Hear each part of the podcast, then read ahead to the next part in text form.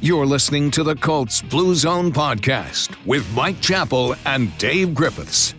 Hello, Colts fans, far and wide. Welcome to the Colts Blue Zone podcast. My name is Joe Hopkins.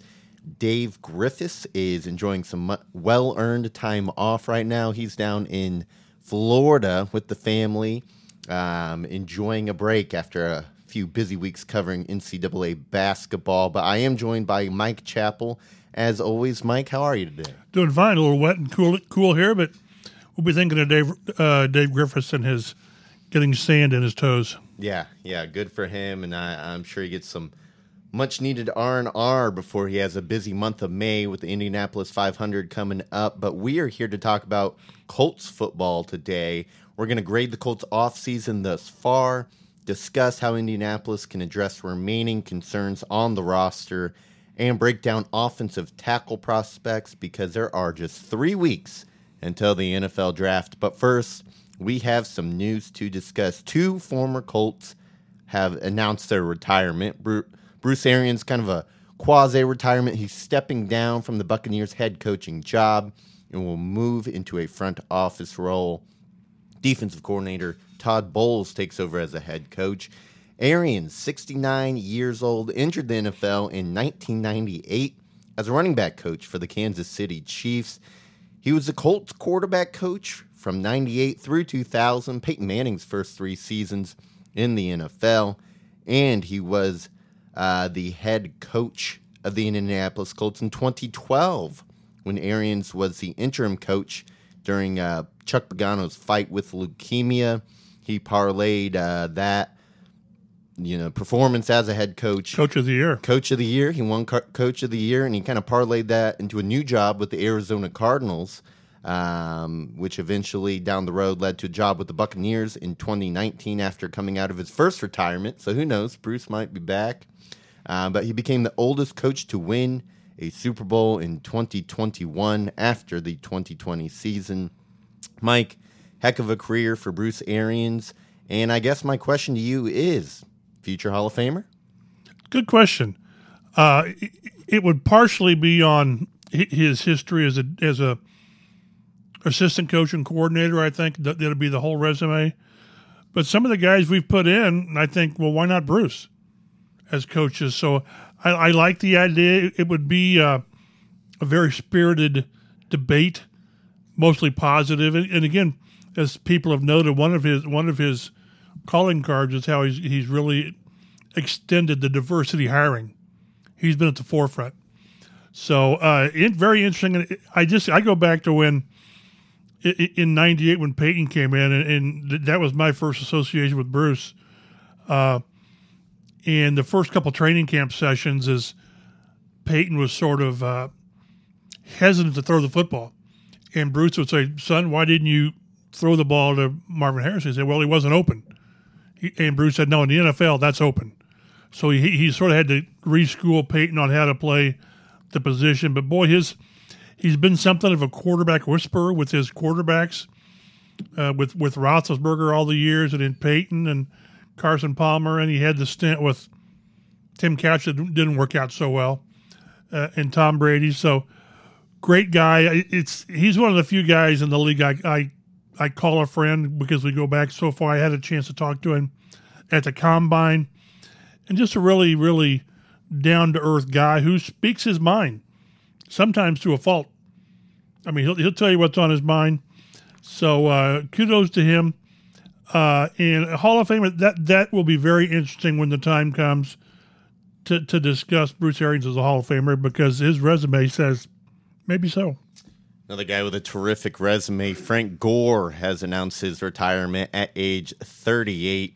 16 seasons in the NFL, 241 games. He spent three years with the Colts from 2015 through the 2017 season, rushed for nearly 3,000 yards, uh, had almost 800 yards receiving as well, 19 total touchdowns during his time in Indianapolis, and he never missed a game, known for being extremely durable. Frank Gore is third all time in rushing with 16,000 yards.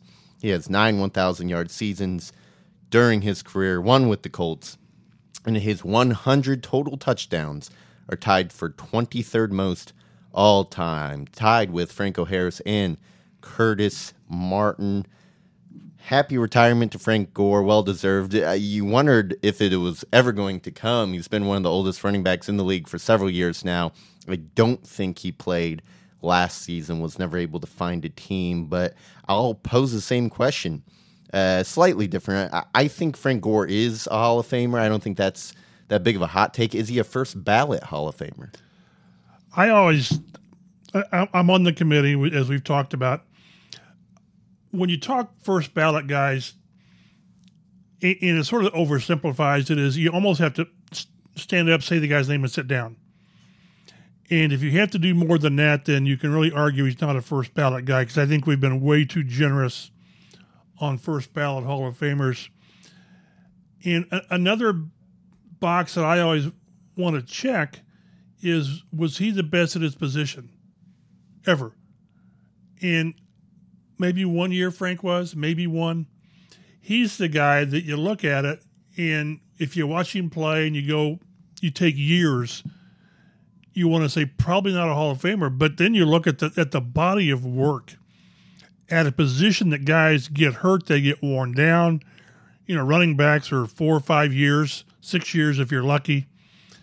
And what he did, and again, the fact that he's third overall, sixteen thousand, he's a Hall of Famer. I, I would I would probably need convincing to say first ballot, just because again he, he was never the best maybe one year at his position, and I think you just need to be you, need to be that guy for a couple years.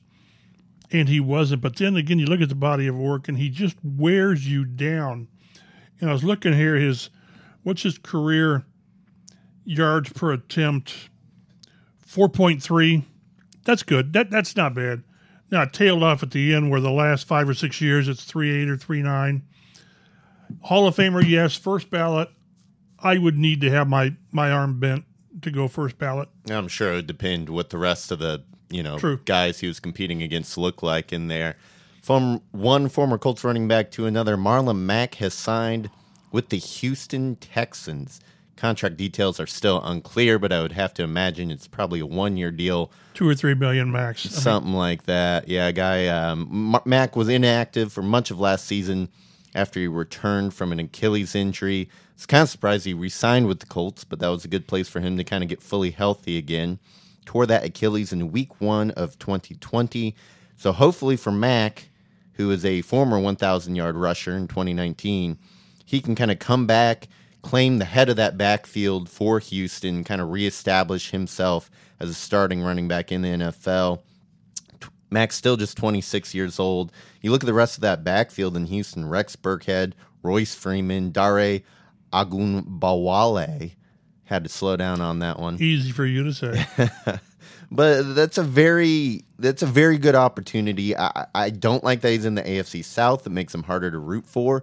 But I'll root for him the other 15 games that he's not playing for the Colts because he could really get his career back on track. Yeah, I think it's okay to root for him because I think the rest of Houston's going to be so much trash, it's not going to matter. But it, it's this is the guy you do root for. I mean, he he comes back from the Achilles, and, and who's there? Well, Jonathan Taylor. So it just wasn't going to work. It just wasn't going to work. And, and then he tears the Achilles, and he comes back. And again, last year gave him a chance to kind of get all the way back. And the, the one silver lining, one of the silver linings of that Achilles and the way it's played, he's got fresh legs. I mean, he's he's what had probably 15 carries the last two years, all in that season opener. He had a few carries last year, I believe, didn't he? I think I want to say 24. Right. but- So so again, not a wear and tear, but uh, great opportunity, great guy, and this is a guy you hope finds something somewhere else. Another Colt to find a new home. Chris Reed signed with the Minnesota Vikings. It's a two year deal, but I have not yet seen details regarding the money. He'll turn 30 in July. Started six games for the Colts last season and did a pretty darn good job filling in for Quenton Nelson and Mark Glowinski at times. Uh, Colts, Mike, at this point, it's determined that they will have a new starting right guard in 2022 because Glowinski, as we've mentioned in previous shows, has signed with the Giants. We'll talk about offensive line depth a little later in the show, but are you surprised Chris Reed wasn't someone that the Colts brought back after they lost Glowinski? Yeah, we never get much uh, inside information ahead of time as far as what did they not want him back? Did they did they want him and he and he wanted more money? I saw where he wanted to go back to uh, the Minnesota area where he's from. I think he went to college. You and I were talking off air about where it was, and I, I don't remember what college he went. He went to um, Minnesota State. Just looked at Minnesota State. I would like to have seen them have him back. I, I know they they like Danny Pinter, and you want to, you know, given if everything's equal, you want to go with your draft pick because he's going to be less expensive for two or three years. But losing Glowinski and and Reed and Eric Fisher to this point, we'll talk about it later. Their offensive line is extremely thin, extremely thin with two new starters. So uh, good luck to Chris Reed. And one thing to keep in mind, I was hoping they brought Glowinski back, which he was. He got a decent contract, three years it was like 20, 20 million. 20 million. 20 who, something million. And who knows how it was structured. It was probably 7 or 8 million this year. So, but but that wasn't going to happen. And, and as we've talked, when you have money sunk in left guard, center, and right tackle, something's got to give. And I believe they gave uh, Matt Pryor one year, six million, five and a half, six million. Six, yeah. So something's got to give, and right guard's got to give. But you know, if you think you can get by with this starting lineup, you sure the heck better start addressing the backup situation. One more Colt to depart Indianapolis. Defensive tackle Taylor Stallworth signed with the Chiefs. It's a one year deal. Have not yet seen the details as far as how much money. He spent a solid two years with the Colts and was a nice rotational piece along that defensive line, kind of established himself as the uh, third defensive tackle for that Colts rotation there and had a career high three sacks this past season. So Stallworth is another guy they're going to have to replace along the interior. Obviously, their two starters are set with Buckner and Grover Stewart, but you always want to have depth uh, to keep those guys fresh. And if one of them goes down and misses a few games, you need a solid backup. Now, a backup that the Colts have brought in, they finally signed somebody. Uh, only their second outside free agent signing. Safety Armani Watts from the Kansas City Chiefs. Not exactly the Chief safety uh, Colts Nation is hoping for, but it's a uh, chief safety that Colts Nation gets, at least for now. Contract details not yet available. Fourth round pick of the Chiefs in 2018. Watts has appeared in 62 games, including the postseason, but has just one start in four seasons. Really a core special teamer for Kansas City. Over 77% of his career snaps have been on special teams. Mike, what are your thoughts on this signing? He, he replaces George Odum, as we talked before off air. This is uh, this is George Odum, and I, I, would argue that they should have resigned George Odum with a contract. I don't. It wasn't a massive contract by the Niners, I think it was, but it's again. It, it, this really is going to help their special teams. But what does it do at safety? With one start, and, and as you noted, it's it's almost a thousand snaps on special teams, and it was like two two ninety or whatever on, on defense. So even if you project him that, that he can be that third or fourth safety, keep in mind that again, Khari Willis solid, very solid. Blackmon's coming back from the Achilles, and you just don't know. So you, you could you could be looking at needing a starter in September, and if that's the case, he's probably not here yet. Yeah, someone who maybe that starter does end up being Tyrann Mathieu. I know there's a lot of smoke on Twitter connecting Mathieu and the Colts. Um, he recently visited the Saints, I, I want to say yesterday, which would be Tuesday. We're recording this at 2 p.m. on a Wednesday. Um, so Mathieu visiting, I think that's the first free agent visit he's taken. I have not seen any news that he's come to a deal with the Saints, so maybe nothing will come of that. Colts Nation can keep their fingers crossed for the star safety landing in Indianapolis. And uh, you know what? Maybe his buddy Armani Watts does a little bit of recruiting um, now that he's with the Horseshoe. Let's move on and kind of take a look at the Colts offseason thus far. We're going to give our grades for how the Colts have done. Pro Football Focus uh, recently put something out ranking Denver and Indianapolis as being the most improved teams based on off-season personnel moves made to this point. Mike, you wrote a great article on Fox 59 and CBS4Indy.com, kind of detailing that uh, while the moves they have made have been pretty substantial, the two the two big moves they've made, there's a lot of holes on this team. So let's break it down. Additions, not a whole lot. Quarterback Matt Ryan acquired via trade. Defensive end Yannick Ngakoue acquired via trade. Then they've signed cornerback Brandon Facyson and safety Armani Watts. The team retained tight end Mo, Mo Alie-Cox, signed to a three year deal. They also gave one year deals to Matt Pryor, Tyquan Lewis, and Zaire Franklin to come back to the team. Let me take a big breath here because now I'm going to go through their they, they losses. Also, they, they also extended uh, an exclusive offer to Ashton Dulin. That's right. So, so he will so he'll be back. Restricted free agent. Restricted. I mean, not restricted. Um, who they brought back. As far as Lawson's, obviously they they traded away Carson Wentz. They traded away Rock Ya-Sin. And in free agency, they lost Mark Glowinski, Chris Reed, Zach Pascal, Al-Quadin Muhammad, George Odum, Taylor Stallworth, and then Jack Doyle also retired. Several Colts free agents are still unsigned and could come back to the team, including Eric Fisher, T.Y. Hilton, Xavier Rhodes, and defensive end Kemoko Turay. The Colts currently have the third most cap space uh, per Spotrac and overthecap.com with about $22 million. So, Mike, at this point in the Colts offseason, they've they, they did what they thought they had to do at quarterback.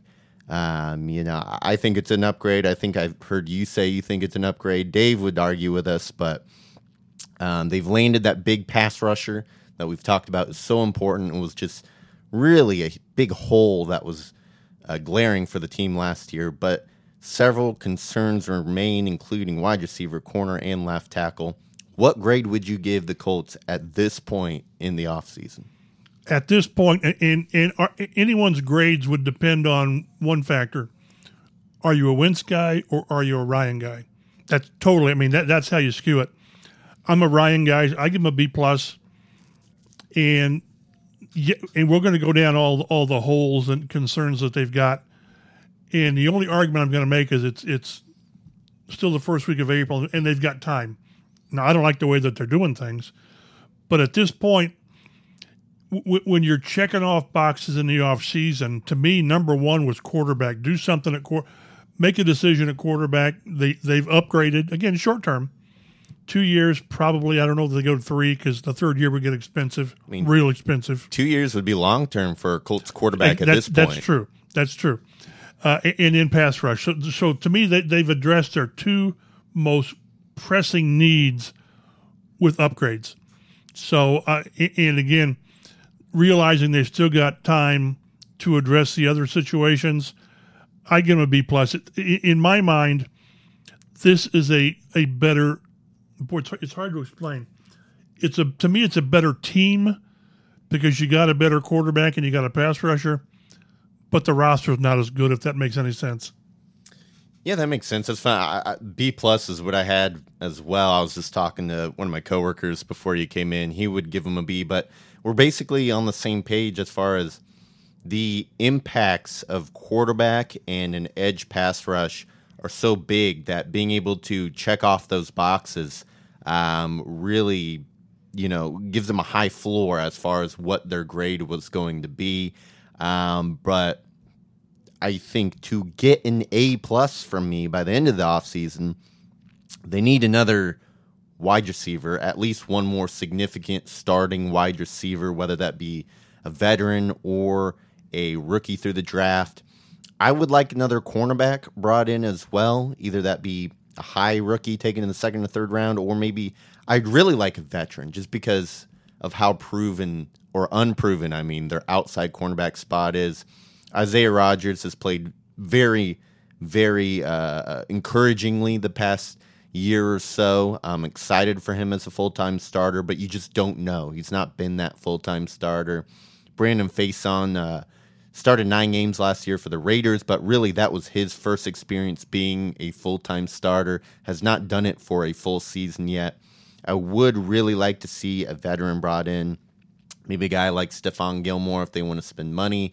Maybe an older veteran, kind of more in the mold of Xavier Rhodes if they want to just bring in a someone who's done it before that they feel like they can rely on if Ro, uh, Rodgers or Facyson isn't ready. Maybe a uh, Kyle Fuller, Joe Haden from Pittsburgh, somebody like that. Uh, Mike, I know you're still concerned about left tackle there. They could still bring back Eric Fisher or sign a Duane Brown. Maybe that's kind of what they're waiting on, why they haven't spent more of their money because they have offers out there for free agents who are still mulling over their options. Um, but when you look at the depth of this team, and while we're talking about it, let's just look at the offensive line because that is a place where I would say the depth is just not acceptable at Nervous. this point. Yeah, I'm nervous. Yeah. So their projected starters, I'm fine with. Uh, I like Matt Pryor um, at left tackle. I kind of like Isaiah, Isaiah Rodgers. I'm kind of excited. I, he played. He was encouraging last year, and I think he could establish himself as a good starter this year. Um, obviously, Quenton Nelson and Ryan Kelly in the middle. Danny Pinter would take over at this point at right guard, and then Braden Smith is one of the best right tackles in the NFL. But when you're looking at depth, there's only one guy, one offensive lineman on the roster who's ever started an NFL game. That's tackle Sean Coleman, who they just uh, signed to the practice squad in January, but he hasn't played an NFL game since 2017. He's dealt with injury issues and all kinds of stuff since then. Former third round pick of the Browns. Um, the only guy to play in a game at all last season is Will Fry, seventh round pick in last year's draft. Did- did he play Arizona game? I can't remember what game it was. It was Arizona, and then he got in at the end of the Houston shutout. Um, so he played in two games, and that was it. Arizona game was really the only significant playing time where the game was still within reach. Um, other guys on the roster: Carter O'Donnell, an undrafted free agent from 2020. He's never played in an NFL game, and then they also have Jordan Murray on the roster. They signed him to a reserve future contract in January. Um, he went on draft in 2019 and has since spent time playing in Canada, but he's never really stuck with an NFL roster either. So, looking at how poor that depth is, Mike, uh, you, got to hope that there's another free agent signing or two down the pipeline for that offensive line. I went back and looked, and they, they started 10 different starting offensive lines last year. 10. And th- there were times that the, the, the line wasn't up to snuff, but they had enough depth to where they could deal with it. And keep in mind that by this time last year, they, they had signed Julian Davenport, they had signed Sam Tevi, and they were both really high on those guys. Both of them, we, we could argue, you know, they, they didn't work out, but at least they brought in guys who had started extensively previously, and that that's that's why I say I give them a B plus right now. But if we're sitting here going into the veterans minicamp in, in June, and you've got this starting offensive line plus who I, I just you're gonna you're gonna sign you're gonna draft a guy because you always draft a lineman. But I just uh, until they add a couple of veterans, whether it's a Duane Brown to play left tackle, whether it's a guy who's played and maybe he challenges Matt Pryor. For all that Chris Ballard has talked about, depth on the offensive line, depth on the defensive line, because they need eight, nine, ten maybe at each spot. Right now, they've not done that, and and I understand not paying the Christian Kirks of the world stupid money. I understand that. But the longer you wait and hold your line on what you're willing to pay, you're gonna you're gonna pay less, but you're gonna get less. It's it's just it's just supply and demand. So I give them a B plus right now. I may change my mind in six weeks. Yeah, we'll we'll definitely have to see. Offensive line depth would need to be addressed for me to, you know, change my grade to an A plus. Another depth area of concern is uh, the defensive backfield. We've kind of talked about at cornerback. Obviously, Kenny Moore mans the slot, but Isaiah Rodgers and Brandon Facyson are the two guys penciled in to start on the outside right now. when you look at the depth on that team, it's not very encouraging. They have Marvell Tell, who hasn't played since his rookie season in 2019, Anthony Chesley, who appeared in nine games for the Colts last year, zero starts, Chris Wilcox, who spent last year, his rookie season, on the practice squad, Will Redmond, whose starting experience came uh, in the form of five games with the Packers from 2019 to 2020, and Tony Brown, who appeared in 13 games with one start for Cincinnati last year. Um, safety depth, not much better. They have Armani Watts, and really that is about it in terms of backup safeties. So, really, I mean, I don't feel great about the starting cornerbacks. I don't feel great about the cornerback depth. But when you look at the depth of that safety position with Blackmon coming off an injury, you got to think they have something else in the works at safety. Got to bring somebody who you feel decent about starting a few games if they have to this year. Yeah, and again, we have to have patience, I guess, which is hard to do this deep into free agency because, again, like I say, at some point the talent pool is depleted. But I, if it was just one position they had to address with starter quality or depth, I wouldn't be too concerned. But we're talking four or five areas. We're talking offensive line, defensive line, cornerback, safety, tight end, receiver. And you can address some of that in the draft. You can. You can take a couple of receivers uh, in the second and third round if you want. You can take a corner early. So I just,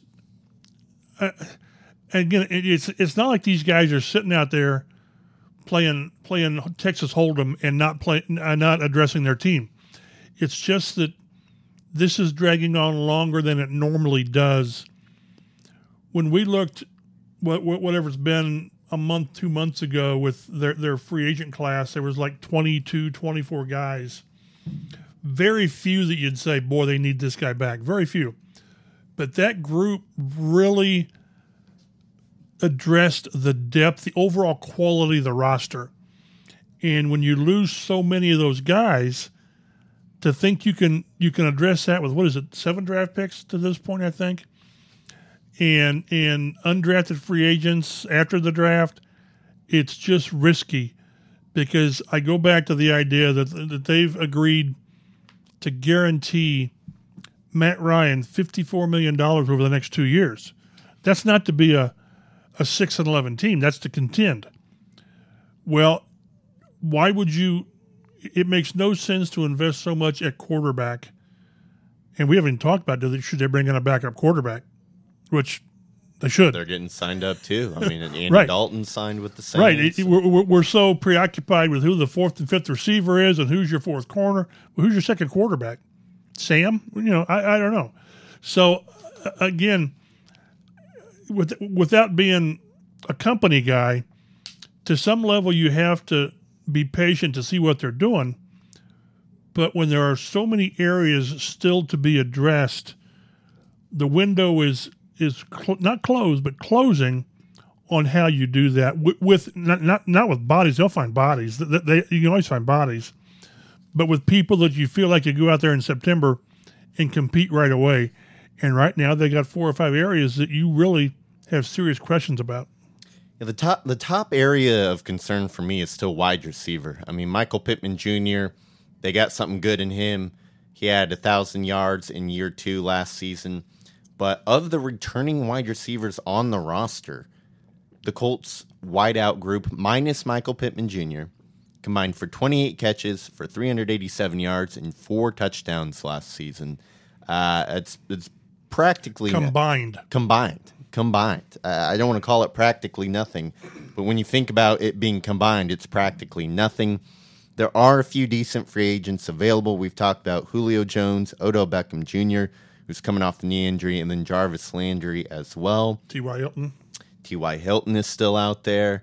Um, but, Mike, what about another trade? The Colts seem to, when they make a splash, do it through trade. Matt Ryan, Ngakoue, DeForest Buckner.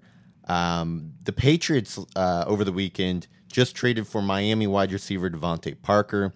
They gave up a third round pick for Parker and a fifth. Uh, Parker has a two year contract. He's about $6 million per year, so solid deal for New England. Uh, they get a talented player, but he has struggled to stay healthy. What if the Colts make a similar move or maybe an even bigger move? There are some receivers rumored to be available via trade.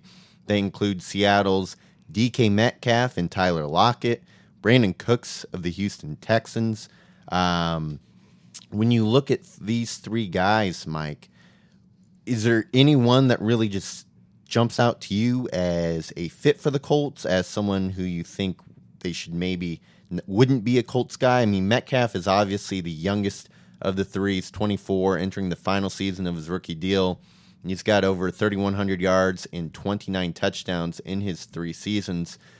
But if the Colts trade for him, they're going to have to pay him after this season, and he's probably going to demand at least 20 million per year. We've seen all the big wide receiver contracts given out to Tyreek Hill and Davante Adams, and I think just today Stefon Diggs was signed to a huge extension. Uh, is Metcalf the guy? Should they go for an aging star like Lockett or Cooks? What are you thinking here? There's a better chance that Chris Ballard will pay me $3 million to play right guard than there is he's going to pay $20 million for a receiver. It's not going to happen. Uh, and, and, and that's that's where the market has is going, or is at. Not going is where it's at for receivers. I've always liked Tyler Lockett, uh, and I like Brandin Cooks, but Tyler Lockett has been extremely productive. And you've got here his cap numbers are 10 million this year, 16 7, and then 23 and 23, or almost 24. Those last two years would be would have to be redone, obviously but 10 million this year and 16.7 next year, that's more than reasonable for a player. I realize he's 29, and it seems like when whenever the you hit the big 3-0 alarms go off, at least it did with Ty. I, I would I agree with you that that's the one area, but that that's that's providing that that Matt Pryor is the answer at right tackle or left tackle. I I still think if you haven't got a left tackle, your off your offense sort of is paralyzed. But again, don't don't invest so much money in a quarterback, and then say we're going to give you Michael Pittman and two draft picks. That that's just ridiculous. That's no way to do it. So I wouldn't rule it out. I realize Chris Ballard loves draft picks. I, I understand that, but I think they're at the point to where they need to, to to look more at getting that proven player again sort sort of like a DeForest Buckner, certainly not to that level with the first round pick, which which they don't have.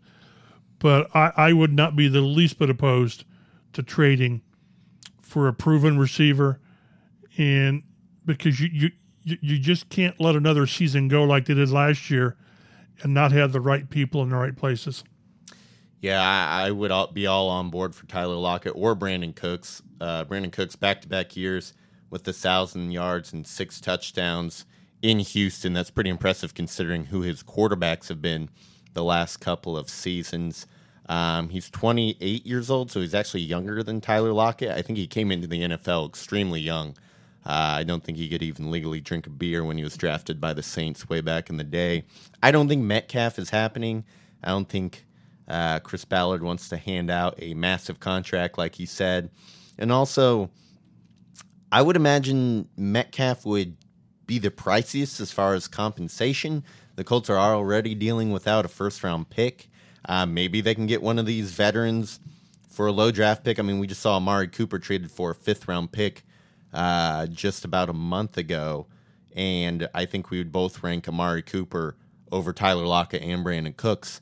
So if Seattle or Houston really wants some cap relief, maybe uh, maybe they take a fourth or a fifth rounder to get one of their wide receivers off the book, especially Seattle. You know, if they are going to re-sign DK, maybe they really want to get Tyler Lockett's contract um, out of the way there. One more guy I'll bring up: cornerback James Bradberry. Cornerback still a position of need. He's rumored to be available via trade, and I did see a report that the Colts have inquired. Um, I'm not sure if that was just a hey, is he still available? If they're how interested they are. Bradberry, a Pro Bowler in 2020, had a career high four interceptions last season and has at least three picks each of the last three years. Um, looking at his contract, per Spotrac, the team taking on Bradberry uh, would inherit about $12 million next season, and he's in the final year of his contract. Any different feelings about Bradberry, um, or would you rather allot the money toward a wide receiver or left tackle? Both, both. Uh, you can't do all three, but both. I, th- I think they've got again. I'm as I'm as guilty as anyone of getting uh, getting preoccupied with, with cap space. They've got 22 million. They they can they can create another 30 million without even batting an eye by restructuring contracts and not taking pay cuts, but just moving money around with guys that you know are that, that barring injury are going to be here. The Buckners and Leonards and Braden Smith and Ryan Kelly. So th- they can do that. So they can make it work. And the owner has said, I mean, many times, even recently at the owners' meetings, that you know money's not an issue. You know, again, this is I, I keep joking. This guy buys guitars at the drop of a hat, so he he will pay. Uh, and whether you're you're you're getting Bradberry on, on what's a one year deal, and then you revisit it next off season, that's kind of what they did with uh, Xavier Rhodes. Uh, Rhodes wasn't that expensive, wasn't Rhodes like one year eight million, the first year ten million? I If that, I, yeah, if you're right, if that. I want to say it was like three million his first year. Maybe it was. and he Maybe got it a was. little more. So so that that that could happen, and and I I didn't hear all of the interview, but Irsay on Colts.com talked about uh, a, a major defensive player, which people automatically thought of Tyrann Mathieu. Tyrann Mathieu. So so maybe it's someone else, and, and again, I, I don't know what Mathieu would would command bunches, bunches, but he's a playmaker. Uh, I, I would be all in on a safety or a corner because we, we, sort of, I, I'm sort of guilty again of being offensive minded on acquisitions. But the more you look at that secondary, it's they created part of this when when they traded away Rock Ya-Sin. They did, but as we've talked about, I'll trade away a corner every day to get a proven pass rusher because the pass rusher will make corners better. But having said that, they they've got serious depth issues and starter issues in the secondary. Yeah, um, I think we touched on it last week. Irsay kind of hinting during an in- interview at the owners' meeting that um, Ballard is working on bringing in a significant player that would, he said, "quote excite some people." Um, you got to think that's either Tyrann Mathieu, who's really the biggest free agent still available out there. He's taking his time. Um, he's got a command between uh, 10 to 15 million per year, something of that range. I think he's 29, so maybe you know, not a 6-year contract, but something like a 3-year deal. So, and, again, that's like you said, that's kind of what they now. This this would be a free agent, not not a draft pick signing. But they when when they've gone chips all in, sort of, it's been on a player that that that has worked out as long as it's not a Carson Wentz. So they've got a pretty good track record of, of when they of when they focus on somebody, they, they generally get the guy and it's worked out. Do you get the feeling that the Colts are waiting for one or two more big signings so they know how much money they have left before they address the depth on the roster?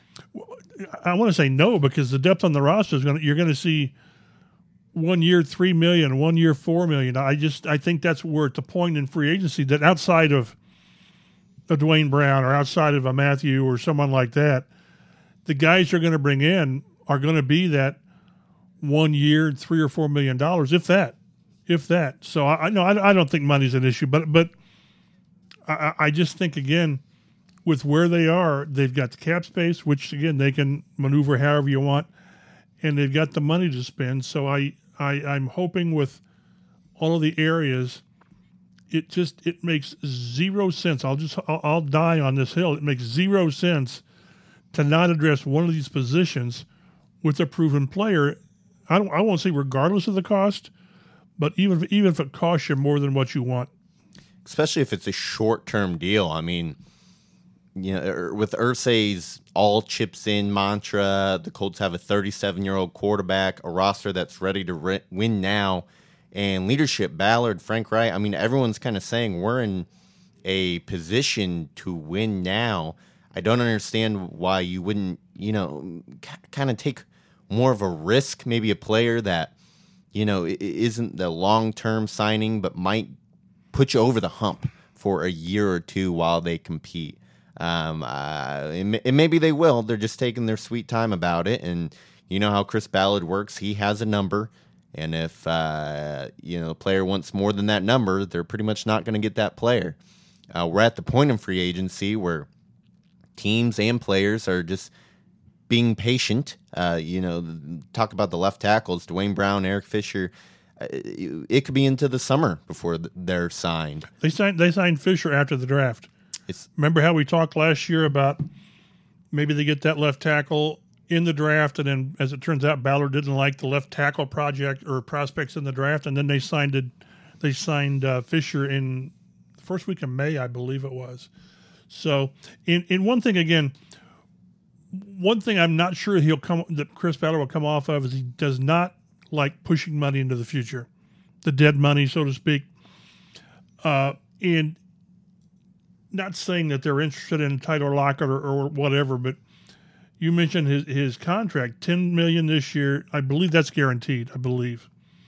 16.7 next year, and then 23.9, 23.9, none of which I believe is guaranteed. Okay. So it's, you know, so it's kind of like the Carson Wentz deal where you're stuck with him for two years, and right. then after that, and this one it looks like you're stuck with him for a year. Oh, only the first year is guaranteed. I believe so. I believe so. Okay. So that in, in that regard, it, it's not that risky because he's been a proven guy. So I, I, I do think they'll try to avoid those contracts where you can do the void years to you know the was it Taysom Hill. He's had one of the most creative multi contracts I've ever seen. Because at some point, at some point, teams have to account for money. You can kick the can down the road all you want, but in three or four or five years, you, you have to you have to account for it. But I think they really think it hamstrings you when you've got 10, 20, 40 million dollars in dead money. So, but that that doesn't mean that you don't go out with these one or two year deals and get somebody that, that's played at a winning level, a high level, to help your team now. Yeah, I would. Uh, I would absolutely love Tyler Lockett on the Colts. I think he complements Michael Pittman Jr. perfectly. Uh, his deep speed, ability to win the deep ball uh, down the field would really open up this offense and really m- might take a man or two out of the box for Jonathan Taylor when trying to run the ball as well. We'll have to see what happens. Let's go ahead and transition now to our NFL draft primer this week we are breaking down offensive tackles. Uh, let's just start with the guys that the Colts are not going to get because there's about four offensive tackles who are virtual first round locks.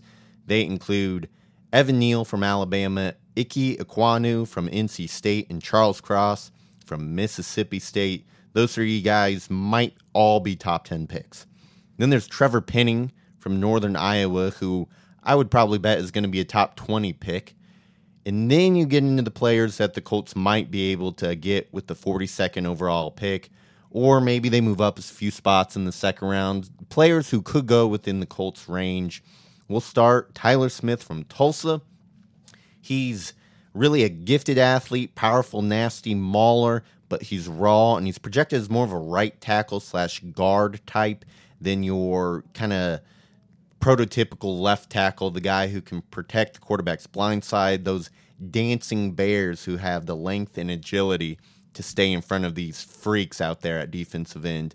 So I'm not going to spend too much time on Tyler Smith, but really the top guy that I will break down here, Bernhard Raimann from Central Michigan, 6'6, 303, not the best length, 32 and 7 8 inch arms, and he'll turn 25 in September. This guy was a foreign exchange student from Austria, developed himself into a tight end prospect, and then during his third year at Central Michigan, moved from tight end to left tackle.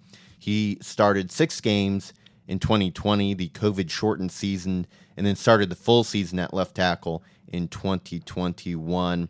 He, is, as far as pro football focus is concerned, Bernard Raimann is the second highest graded uh, offensive lineman this past season and allowed only 10 pressures. He was first team All MAC this past year. And looking at some scouting reports, NFL.com's Lance Zierlein writes, quote, Raimann's instincts and fundamentals at the position are still in the developmental phase, so bumps in the road are expected, but his best football is ahead of him, and he should become a long term starter at tackle. NFL Network's Daniel Jeremiah writes Overall, Raimann has picked up the position incredibly fast and should be a reliable starter early in his career. Zierlein compared him to Sebastian Vollmer, a quality tackle uh, for the Raiders back in the day, I believe. Um, so overall, Raimann's pros is athleticism to play left tackle in the NFL and the idea that his best football is in front of him. Cons, he's still developing. He doesn't have great length. I wonder how many teams are going to knock him that he'll turn 25 in September. It's not like he's this young guy who has a, uh, you know, could still develop. He's probably done growing and getting that much bigger at this point. Mike, going through all that, how would you feel about Raimann with the 42nd overall pick? If you can tell me who the receiver is going to be, I, I I'm fine with the tackle, but I'm I'm again. There are a few hills I'm going to die on, and one of them is receivers. Uh, and it's really hard to say which one is more pressing uh, because I know how important left tackle is, but we saw the what the how detrimental it was to not have receiving options last year. So I'm fine with the tackle at, at 42. Tell me what you're doing at receiver too. Yeah, I agree with you there. Um, I think I would much rather use. I, have said for weeks now. I think that 42nd pick, the second round pick, should be used on a wide receiver. It's supposedly a crazy deep, another crazy deep draft on receivers every year. Every year it's deep at wide receiver. I think all these seven on seven tournaments are really uh, developing some polished wideouts out there, which is a good thing for the league. Um, Raimann really, he's a borderline first round pick and is really the only tackle I think would be worthy of the Colts uh, with the second rounder because there's a lot of guys who might be decent right tackles or guards, but do not have that prototypical skill set to play left tackle in the NFL. Um, w- one of those guys, Abraham Lucas from Washington State. Uh, scouts have kind of projected him as a right tackle or guard in the NFL. Um, although he did pass block quite a bit at Washington State, over 2,100 pass blocking snaps. Zierlein said, quote, teams will need to balance the run game limitations against his potential success and pass protection when placing value on Lucas. Someone I do kind of like in the mid rounds, maybe a third or fourth round pick, Nick Petit Frere from Ohio State. Uh, he's got solid length, 6'5, 315, 33 and 5 eighths inch arms. Really, if you can get to 34 inch arms or more, you're doing great. The closer to 34 inch arms, the better when you're talking about offensive linemen. Uh, second team All American last year, first team All Big Ten playing time. He was right tackle in 2020, moved to left tackle just this past season. Pro Football Focus wrote he allowed 19 pressures against Nebraska, Penn State, and Michigan combined, but only seven during his other nine starts combined in 2021. And part of his knock against him is his uh, inconsistency. Lance Zierlein of NFL Network wrote talented athletic left tackle prospects who needs more time to develop before he's ready for next level edge attacks. The Draft Network's Kyle Crabbs writes he's long, dense, and fluid as an athlete, offering a promising skill set for an NFL team to continue to tinker in an effort to reach his high ceiling. Dense is more, or dense is more body type, type and not intelligence, correct? Yes, body type. He's he's He's hard to move off his spot. He's well built, sturdy fella, which is what you want out of a left tackle. I kind of like Frere as maybe my second favorite left tackle prospects for the Colts when you're looking at the mid rounds. It's not all together for him yet. Um, he might not be able to start right away, but there aren't a lot of guys with the tools to play left tackle in the NFL, um, and this guy might be one of them. So it sounds like what what you're we're sort of on the same boat where if they take a tackle, even second round, it's not going to be a guy who steps in and plays. Unless he beats out Matt Pryor. I mean, get him into training camp and you'll see. But maybe you take him not with the idea that he has to start immediately. And, and my question is, do you think this team's in a position to where it can take a guy second or third round with the idea that he's going to be one of their guys in year two? Maybe third round is a different question. I think second round you're looking for a starter, especially a high second round pick with 42 overall. Um, What was Michael? What was uh, Jonathan Taylor? 41, 42? I think JT was 42. Michael Pittman was 34. 34, but right behind Tee Higgins. Yeah, yeah, and both those guys contributed right away. Um, another guy who's interesting. Maybe they could. He's probably going in the second or third round. Maybe they nab him with the third round pick. Daniel Faalele. I hope I said that right from Minnesota. This guy is monstrous. Six foot eight, 384 pounds, 35 and one eighth inch arms. He was first team All Big Ten this past season, and he's from Australia. Just started playing football about four or five years ago, and became a starter at right tackle as a true freshman at Minnesota. Pro Football Focus writes he's improved his overall grade every year in college to an eventual 79.7 mark this past season. Um, it's a pretty solid grade as far as Pro Football Focus is concerned. Uh, Zierlein writes, quote, enormous right tackle prospect who often feels like he's going through an internal checklist of movement movements rather than cutting it loose and playing. And Daniel Jeremiah writes, uh, is a massive right tackle with surprisingly nimble feet and athleticism. Daniel Jeremiah compared him to Orlando Brown coming out. Zierlein compared him to Zach Banner, former draft pick of the Indianapolis Colts. Quite a wide range there, but not too many men with his size. Um, you know, you see a guy like Orlando Brown who coming out was because he was so big, kind of projected as a right tackle, but has established himself as one of the best left tackles in the NFL. Um, you know, you, these bigger guys can sacrifice some movement uh, ability because they're so big that it's just hard to get around him. Maybe this is a guy the Colts feel like they can draft and potentially play at left tackle. I kind of doubt it, but if he's sitting there in the third round, I think Chris Ballard would at least think about drafting a tackle like this. And this is where I'll come back to the fact that they've been so quiet, relatively speaking, in free agency. It leaves them with, with issues. And will they be looking at the draft as starter quality players? Generally, you want the draft to be the, the basis of your of your depth, especially the, the, the, the mid to later rounds.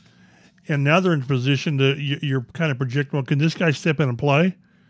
You know, in the left tackles you've talked about, probably not. And most it seems like most of these guys, you, you sort of think they're they're better right tackles. Uh, and and so we'll see, but it's Kind of what happens as you get Right. deeper in the draft. The left tackle prospects that's it. go in the first Some- round. Somebody had a had a note that uh, of the 32 left tackles, you know, like 80 percent, It was like, yeah, twenty of them were first first round. not only first round, but but like top 15. yeah, And if you go back and look at the Colts with their left tackles, I think Tarik Glenn was 19, I think, and Castonzo was was he 22, mid 20s? he 20s, was twenty two. I remember the Patriots picked like right ahead of him Right. that year, and they took Solder. right? So so you know if you're going to get your guy, you get your guy. If not, then you're you're getting guys who have the the old but after after hi- hi- his description, you know, he's got this, he's got sizes, but so so we'll see. Uh, and again, may, maybe they'll they will we can cross tackle off the list if they address that before the draft. Uh, so it, it, it, we'll see. But but again, I, they seem to be so sold right now on Matt Pryor, or they're talking a good game. They will draft an offensive lineman. They just will because they always do. Although last year it was what Will Fries in the seventh round. And that was about it. That was it. And it's kind of like we were joking with Chris Ballard. He said, "See, I, I finally got my got my offensive lineman." So, uh, but but again, it's they will address offensive line. They will. It's you know, Chris Ballard's not blowing smoke when, when he talks about how important it is. I just not sure how high in the draft that will be. A few more guys as we get a little deeper in the draft here. Max Mitchell, someone the Colts could maybe land in the third or fourth round.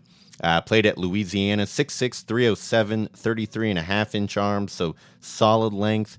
Uh, accolades AP third team All American last year, first team All Sun Belt uh, this past season. He's a three year starter and has experience at both left and right tackle.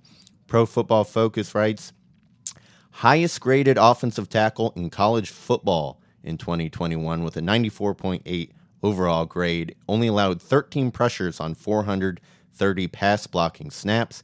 That sounds pretty good to me. NFL.com's Lance Zierlein writes Lauded by coaches and scouts for his toughness, consistency, and leadership, Mitchell has the athletic traits and hand quickness to make a living as a left or right tackle.